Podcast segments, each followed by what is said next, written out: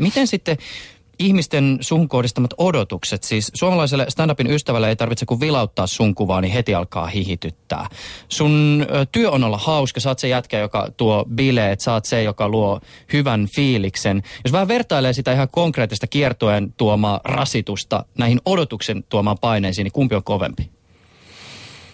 Uh, no mä en itse asiassa ajatellut sitä tuolla lailla, että, että siellä on kumminkin pohjalla se, että mä tykkään niin paljon tehdä tätä, mitä mä teen. En mä, en mä tekisi tätä näin paljon, jos se, jos se mä suunnattoman paljon haluaisi. Mm. Että en, enemmän niin kuin, mulle, esim, no hyvin kuvastaa ehkä sitä, että esimerkiksi tämä vuoden kiertue, niin en mä tee sitä sen takia, että mä haluaisin rikkoa maailmanennätyksen.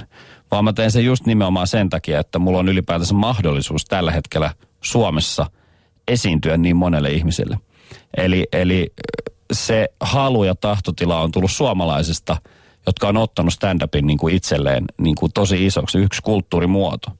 Meillä meil käy 200 000 reilusti ihmistä vuodessa seuraamassa stand-upia kaikkien muidenkin koomikoiden ja muiden tuottajien ja festareiden ja klubien kautta.